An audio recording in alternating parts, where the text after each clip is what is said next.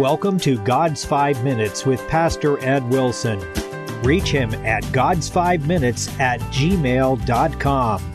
Now, here's Ed Wilson with God's Five Minutes. Hello, friends. The Holy Bible is a gift from God and our best guidebook for all of life's transactions. For instance, there is no higher level of leadership skills that can be taught than the two books of Timothy set forth. The first verses of 2 Timothy read Paul, an apostle of Jesus Christ, by the will of God, according to the promise of life which is in Christ Jesus, to Timothy, my dearly beloved son, grace, mercy, and peace from God the Father and Christ Jesus our Lord. I thank God, whom I serve from my forefathers with pure conscience, that without ceasing I have remembrance of thee in my prayers night and day, greatly desiring to see thee, being mindful of thy tears, that I may be filled with joy. Paul's heart had been drawn to Timothy long before these words were penned, as far back as the beginning of the second missionary journey. And Timothy had held the enthusiastic devotion of a young man for this great leader. The tone of the two books of Timothy suggests the young man needed to be braced up for the gospel work. Possibly Paul's imprisonment and already impending execution had discouraged and saddened the younger and weaker man. In any case, it is beautiful and pathetic that the words of cheer and brave confidence in God should come from the martyr and not the lips of his friend. The verses in this chapter dwell primarily on two concepts. Paul exhorts Timothy to stir up the gift that is in him and to abide in the things which he has learned. But the passion between the two men is too strong to allow these counsels to be given merely as cold exhortation. They are wrapped in the language of tenderest affection. The verses here quoted show Paul does not lay aside his apostolic office in giving it, but instead uses it to make his greeting sweeter and stronger. How had Paul become an apostle? By the will of God. And why had he been so called? To make known, known the promise of the life which is in Christ. Thus, clothed with authority and bearing the great gift of life, he takes Timothy to his heart as a beloved son. The captain stoops to embrace the private. When the apostle's lips enjoin grace, mercy, and peace, the benediction amounts to a prophecy as much as a prayer.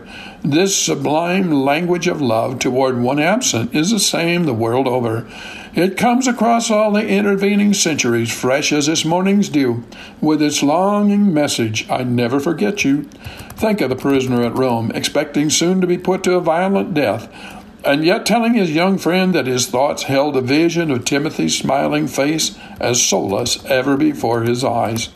How beautiful is that touch, too, that the remembrance of Timothy's tears when he had had to part from Paul fed the apostle's desire to see him again.